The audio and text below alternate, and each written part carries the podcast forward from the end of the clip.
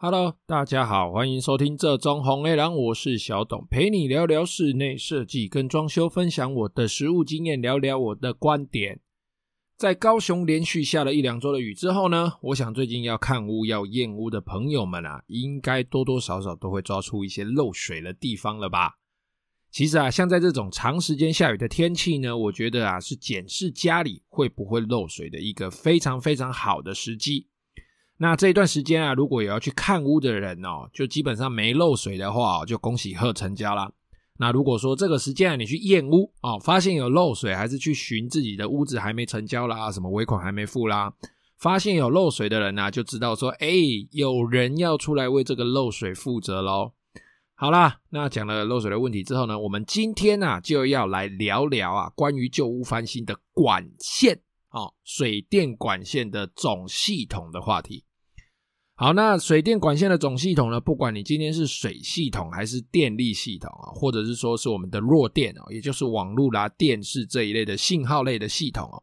它们的结构啊跟概念啊，其实都是一样的哦。大家想一下哦，它们其实就是一个源头哦，会有一个源头，水有提供水的源头，电有提供电的源头，网络电视这一类的弱电呢，有提供讯号进出的源头。那它们的源头各自是在哪里？那这个源头以外啊，是不归我们自己家里管的哦。那源头以内啊，其实它就会跟树状图一样哦。什么树状图？就是那个有一种图嘛，它会画一个圈圈，然后往下一层一层的向下发散分配这样子的哦。那个就叫树状图。源头以内啊，不管是水，不管是电，不管是网络弱电这一类的，它们都跟树状图的概念一样，一层一层的往外扩散，一层一层的往下扩散哦。好，那有了这个观念之后，我们就先来聊聊水的部分哦。那在翻修之前呢，我们其实都必须先找出水的源头，并且将它关闭哦，避免我们在打除墙壁啦，或者是翻修厕所的时候不小心去打到管路，或者是说我们的管路有要改位置，要新增冷水管、新增热水管哦，所以我们一定要找到那个源头，把它关起来。那水的源头一般来说，在大楼的部分哦，不好意思哦。从大楼的部分哦，从公社进到家里，哦，水源哦，这个源头那个开关大概就在几个地方啊。一个就是我们厕所，可能会有两间厕所，可能会有一间厕所。以大楼来说，可能它会在这个厕所的天花板上面哦。那那个打开维修孔应该就会看到一个开关。那不然你它还没钉天花板的话，抬头一看就会看到了。不然呢，就是在自家阳台的天花板上，可能是工作阳台，可能是后阳台、前阳台。总之啊，就是在阳台的天花板上，那也有可能它会盖这个阳台会有钉天花板哦，钉铝铝气口天花板之类的哦，一样打开维修孔就应该会看到，或是说呢，诶，在这个大楼的顶楼哦，会有一整排的开关，那这一整排的开关就是每一每一家住户的这个水的开关嘛，其中那个标示着你家水号的那个开关。哦，那你家的水号怎么看呢？水号你就是从你的门牌旁边，通常都会钉一个自来水标章的那个牌子，上面会有一排数字。哦，你就找那个水利局的那个标章的那个牌子就是了，上面的号码就是你家的水号，或者是你家的自来水单上面就会有了。还有一个开关啊，就是它会在楼梯间哦，统一本层住户，比如说我这一层可能有三户，这一层可能有两户，可能有五户，在楼梯间会有一个统一的。水开关一样，箱子打开哦，它可能会有四五个，几乎就几个，大家就去找，对，符合你们家水号的那个开关，哦，是你家水号那个开关，那个就对了。那如果以上我讲的这些地方都没有的话，那它就极有可能是在管道间内。那这个管道间会在什么地方呢？通常会在厕所里面的浴缸，或者是马桶旁边的大柱子，上面会有一个门，小小的暗门。把这个门打开啊，通常就会看到了。哦，这个地方就这应该就会是家里的水源开关。总之啊，水的部分啊，通常一户就只会有一个开关啊。那好，我们从这边开始哦，就会开始讲到说，诶，我们开始配管到家里要用水的地方，然后它应该怎么配，高度大概是多少哦？那像是琉璃台的下方啊，一定就是配一冷一热嘛，而且一定是右边冷，左边热哦。就以我们台湾一般的施工逻辑来说的话，大概是这样。那它的高度呢，大概是距离地板五十公分。好，那像厕所、马桶、洗手台，好，等等这些尺寸我也不多说了，之前的集数都有讲过。再来哦，热水器哦，热水器它也是需要一个配冷水的地方哦，因为它本身的水的来源呢，我们配置冷水给它，它的另外一个出口就是接到热水器的地方哦，这一支出口是所有热水的源头。哦，那如果我说我们的热水器有问题，或者是热水本身有问题，或者是我们后面要换一些什么，呃，热水的龙头啦之类的，热水的部分我们就可以从这边开关下去检修。那关于配水的管线材料的部分啊，我们应该使用符合压力标准的自来水管。好，那管子上面都会写几公斤啊，然后，诶，这个是自来水用啊，或者是无压力水用啊，就一般配排水管用的薄的管子或者是厚的管子。那出口的位置其实只要配得正确，然后注意一下哦，就是各位要装的水龙头的形式是装在墙壁上的，装在台面上的。那它的软管大概有多长？不够长也可以接啦，那个都无所谓。那如果说你要装的水设备，比如说热水器啦之类的这些东西都没问题。那配完管之后，记得要试压。所谓的试压，就是把所有的管线封起来，然后装一个压力表在源头，把水灌进去之后呢，那个压力。保持一段时间不会掉，或者是说它掉的是有一个容许值的几趴哦，几趴的容许值，只要在那个 range 里面，或者是说它根本就不会掉压力，这样子就代表我们的水管不会漏哦。就试压的目的是要去测试水管有没有漏水的地方，好、哦，只要试压试水不会漏即可哦。那水的部分其实也没什么好说的啦。那记得哦，有配给水的地方，大部分都要配排水哦，就阳台啊那些地方都要，你要洗地板的地方。记得要配排水哦。为什么会一直强调呢？因为我自己就曾经遇过，东西都已经快做好了，才发现那个排水管没配。哦，别人的案场还有那种我在网络上看到的，做完厕所之后，整个地板居然没有排水孔，我真的是吓到不知道该说什么，吓到吃手手啊！好啦，那其他水的部分啊，包含软水啦，包含呃过滤系统啦，那个之前的，就是我们之前的集数也都有细谈过了。接下来我们来水电管线嘛，哈，接下来我们就是来聊聊电的部分了。那电的部分可以说是相当相当的广泛，从插座到负载哦，到你一根导管里面要使用多少线哦，其实这些都有明确的比较合乎逻辑的做法。那其实它跟我们的工法、成本各方面都相当相当的有影响。而且电没弄好，它产生的影响也是最直接、最直观的哦。我室内设计里面，我图画的漂不漂亮，师傅做出来符不符合我的口味，那是一回事哦。但是呢，电跟水没弄好，那可是相当相当直接影响到我们的生活需求。好，那电的部分啊，我们就从一些名词的介绍开始哦。第一个就是所谓的伏特数。那伏特数，我们台湾一般来说啊，哦，有分交流电跟直流电哦。那一般来说，台湾通用的跟日本一样，我们是使用一百一十伏特的电。那对于一些重耗能的哦，重耗能的电，比如说冷气，比如说呃烘衣机、电烘衣机、电陶炉等等之类的，才会使用两百二十伏特的电。好，那这些都是交流电 AC，好 A 斜线 C 这样 AC 交流电。那我们的冷气哦，现在会说找哎什么直流变频啊，或者是电风扇会有什么直流变频啊？大部分的哦，这些使用直流电的呢，它就是 DC 哦，直流电就是 DC。所以第一个大家要知道的就是一百一十伏特、两百二十伏特，那这些东西是交流电。那以外的交流电以外的就是直流电。那这个伏特啊，它就是代表的就是电的压力有多大哦，它这个力量有多大。再来哦，安培数 A。电流，好，A A 是电流的单位哦，大家知道是 A 就好了。这是电流，电流基本上就是流过这个电流过去的数量，呃，这样解释对吗？反正它就是 A 啦，哈，这过多的定义我就不解释了。总之，这个 A 呢非常的重要，这个 A 计算出来这个数字呢，是我们来决定这个线的线径大小其中一个相当相当重要的因素哦。那再来就是瓦数 W，那通常电器上会标示的是千瓦 kW，它就是表示我这一台电器在使用的时候，在一百一十伏特或者是两百二十伏特的电的这个交流电的电压以下，我会产生出多大的这个能量的耗损哦。那他们两个跟呃这个这个电压，不好意思哦，这个电压跟这个安培，也就是电流，他们两个相乘之后，好，就是 V。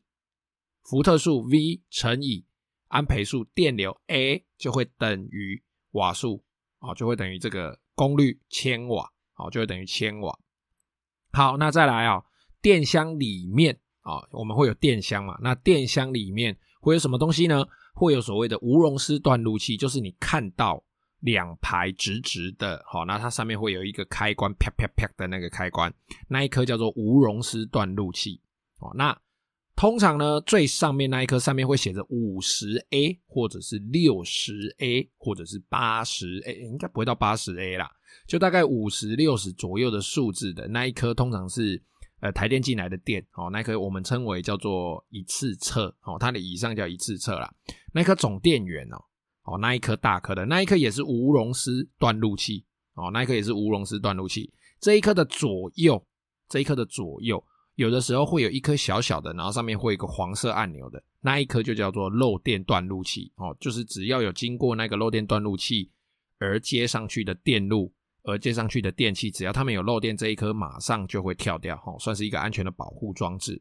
那再来就是上一集也有提过的负漏电断路器的无熔丝断路器啊，它就会跟一般的无熔丝断路器长得一样，但是它上面会有一颗橘黄色或者是黄色的小方格。接线的方式也稍微有一点不同，但基本上它就是融合了无熔丝断路器跟漏电断路器的功能，哦，一体式功能的一个断路器。再来哦，就是最重要的线啊，哦，线呢，其实我们除了看颜色跟品牌之外，什么太平洋啦、华荣啦、叭叭叭这些东西之外呢，其实大家只要注意它有没有通过我们。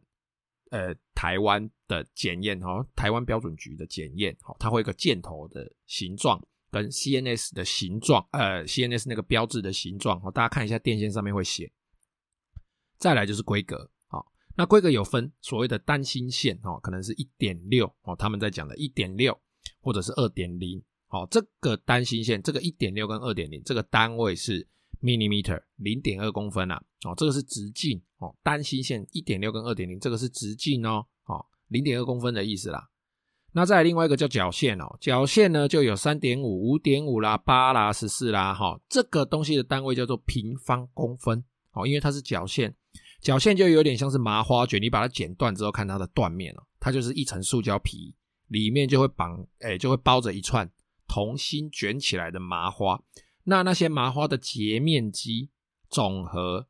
就是这个三点五，这个五点五，这个八，这个十四，哦，就是代表它面积越大嘛，这条线就会越粗，哦，这就是角线。所以角线跟单芯线，哦，它们承载的电流数不同哦，这个之前节目也有提过，大家单位不要搞错了。那如果说你听完我的节目之后呢，你遇到还是会搞混这个单位的水电哦，你麻烦请他回去搞清楚这些东西之后再来做你的工作。好，再来呢，接下来要讲的啊，这个线哦是争议蛮大的，就是在我们装修在水电哈这部分，其实它算是一个争议蛮大的一种线哦，它叫做白扁线，大家常听到的白扁线哦，它就是一个白色的皮，它椭圆形扁扁的这样，剥开之后呢，你会看到一黑一白的线哦，大部分都是单芯线。那这个东西呢，其实它正确的名称啊，应该叫做聚氯乙烯绝缘背负电缆，有点难念哦。聚氯乙烯绝缘及背负电缆，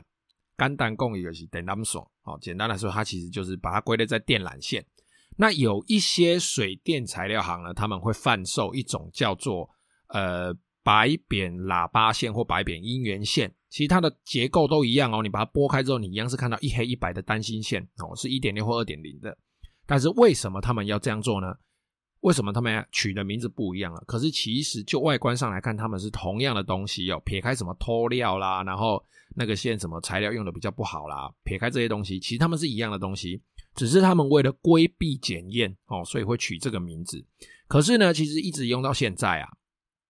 白扁线算是。在实物操作上，啊，一般一些传统的木作装潢啦，传统的水电啊，或者是大家为了求快啦，一些折中的方式啊，我们不能讲说人家偷工减料，但是这算是一种比较折中的施作方式来说，白扁线算是运用的相当相当广泛的的一个线种。那在负载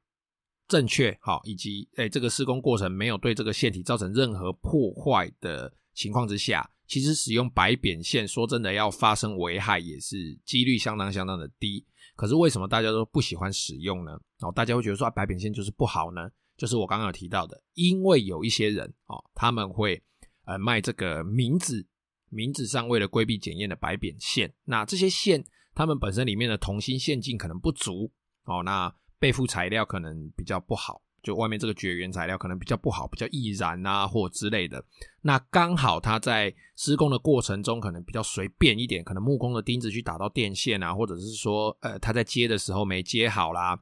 这个绝缘胶带没有藏好啦，哦，或者是这个整个回路的负载过高啦，等等，哦，这种种的原因加起来，才会导致电线走火。我并不是呃支持使用白扁线这种做法啦，但是。呃，不知道为什么，就是其实我们的政府还没有将白扁线哦列入一个正确的法规，或者是说规范出它应该要怎么使用哦，所以这部分算是我自己比较疑惑，我自己比较不解的。那它就是两条单芯线包在一个绝缘皮里面啊。那一正确就是一般来说啦，哦，正确来说，其实它的这个绝缘性跟它的保护性应该是要比一般的单芯线还要来得好啊。那为什么到现在它都还没有被？呃，还没有被纳入规范啊，以及说它在制作上为什么它会被妖魔化，在使用上为什么会被妖魔化？哦，这部分我觉得我们可能要在政府可能要再检讨一下，或者是我们自己呃从业人员哦，我们自己可能要想一下，说为什么会这个样子。好，那再来啊，就是俗称的电缆线啊，其实它就跟上面的白扁线其实是一样的意思，只是说它这包的这个皮更厚、更大条。这个电缆线里面，电缆线里面呢，它基本上会包的第一层。就是比较光滑的皮，第二层里面会是一个填满的塑胶，呃，橡胶皮，可能是不燃的，修不起来，哈，燃的不会有明火的橡胶皮，里面呢可能会有两条，可能会有三条的角线，哦，而且都相当的粗哦，可能会是三点五以上，哦，可能会五点五，可能会十四，可能会八平方的，哦，这种电缆线超级粗的一条，这种电缆线其实我觉得它跟白扁线意思也差不多啦，那为什么白扁线会被妖魔化？其实这个我也不太懂。不过没关系，好，我们现在就是先介绍名词。那这种电缆线呢，一般都是用在，比如说我的电箱有要移位置，或者是说，呃，我必须快速的做一些粗的电线的布置，好，可能就是摆上去，然后用钉子把它固定好，用线夹把它固定好之类的这种做法。虽然这种做法不见得正确，但是它确实在实物上，我们在拆装潢的时候，其实蛮常看到以前的人这样做的。好，再来哦，下一个名词就是所谓的负载哦。负载呢，其实就是它在针对插座或者是说线路，或者是说我们这个电器啊，它所能够通过的最大的这个能量的上限哦。那如果你超过这个能量的上限的话，有可能也就超过负载嘛，这插座可能会烧掉、熔掉哦。那线路呢也一样哦，可能会变黑，长期下来，这个铜的的铜啊，跟它外面的备附皮这个绝缘皮可能会产生一些。质量上的变化，材质上的变化，哦，就会产生起一些比较高风险的危害啦。再来就是导管哦，那这导管其实非常非常重要，它的重要的程度不亚于电线哦，因为导管啊，它是一个决定你家里面的电力的线路长什么样子的重要的角色哦。它是包在墙壁里面哦，让电线走的管哦。但是因为它管径的大小限制哦，一个管哦，一个导管里面，不管我们今天使用的是塑胶管，或者是说呃最近才刚纳入规范的 CD 软管哦，波纹软管，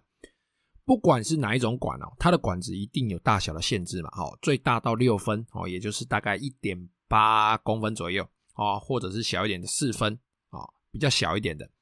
那因为这个管径大小的限制哦，其实不是想要说我在这个管子里面，我想要穿多粗、穿多少数量的线都可以哦。因为在实际的设计上，我们还是要考量线路的电流、它的发热状况跟电线的数量，我们要下去做计算以及配管。如果这个，如果比如说哦，打个比方好了，我的。厨房的电力使用相当，电量使用相当大，有一百一，有两百二，而且一百一的可能还要专用回路。那或许我就不只会配一支导管，从电箱配一支导管，不止一支会配到厨房，我可能会配两支甚至三支，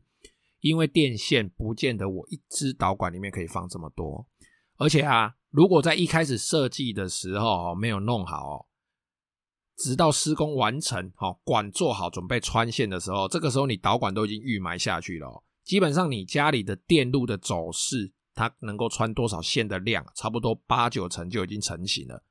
要改，这个时候你才要改，那可是相当相当的难过。不管是对你的钱包难过，还是对你的心情难过，我觉得都会非常的难过。好，讲完名词介绍哦。突然觉得这一集好像会讲得非常的长哦。好，不管啦，我们哦接下来就来介绍一下哦，在我们翻修装修的过程中哦，我们的插座在没有盖上盖板之前哦，我们业主去检查现场的时候，它应该要长什么样子？那业主要怎么样快速简单的确认说，我这个线基本上是没有接错的，基本上这个线是没有问题的。好，我们就先以插座来说，那插座分成一百一十伏特跟两百二十伏特嘛。好，那一百一的呢，通常我们来说啦，哈，这个颜色上一般来说我们会分成红色跟白色。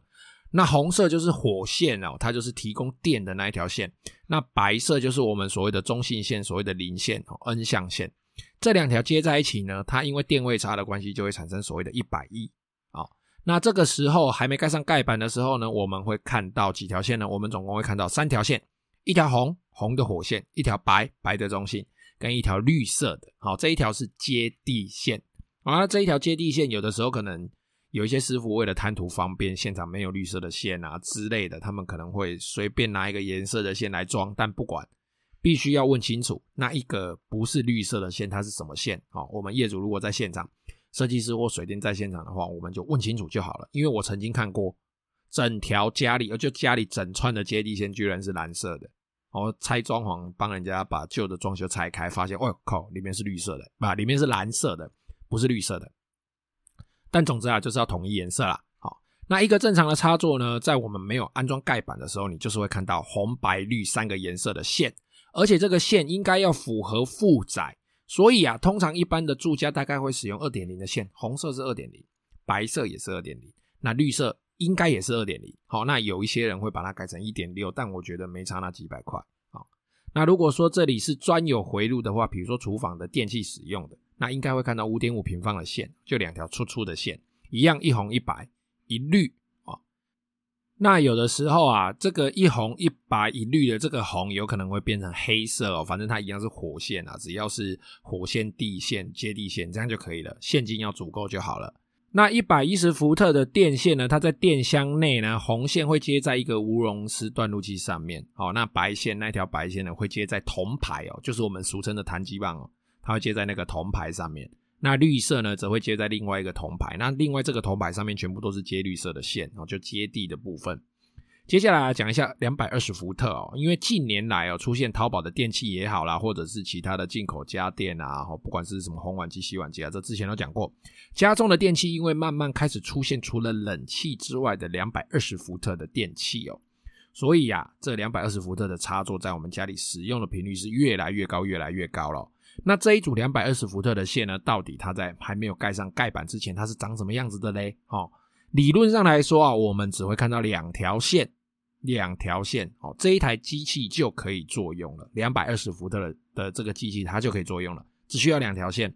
两条都是火线，哦，它就可以形成两百二十伏特的电压，以供我们电器的设备驱动。可是呢，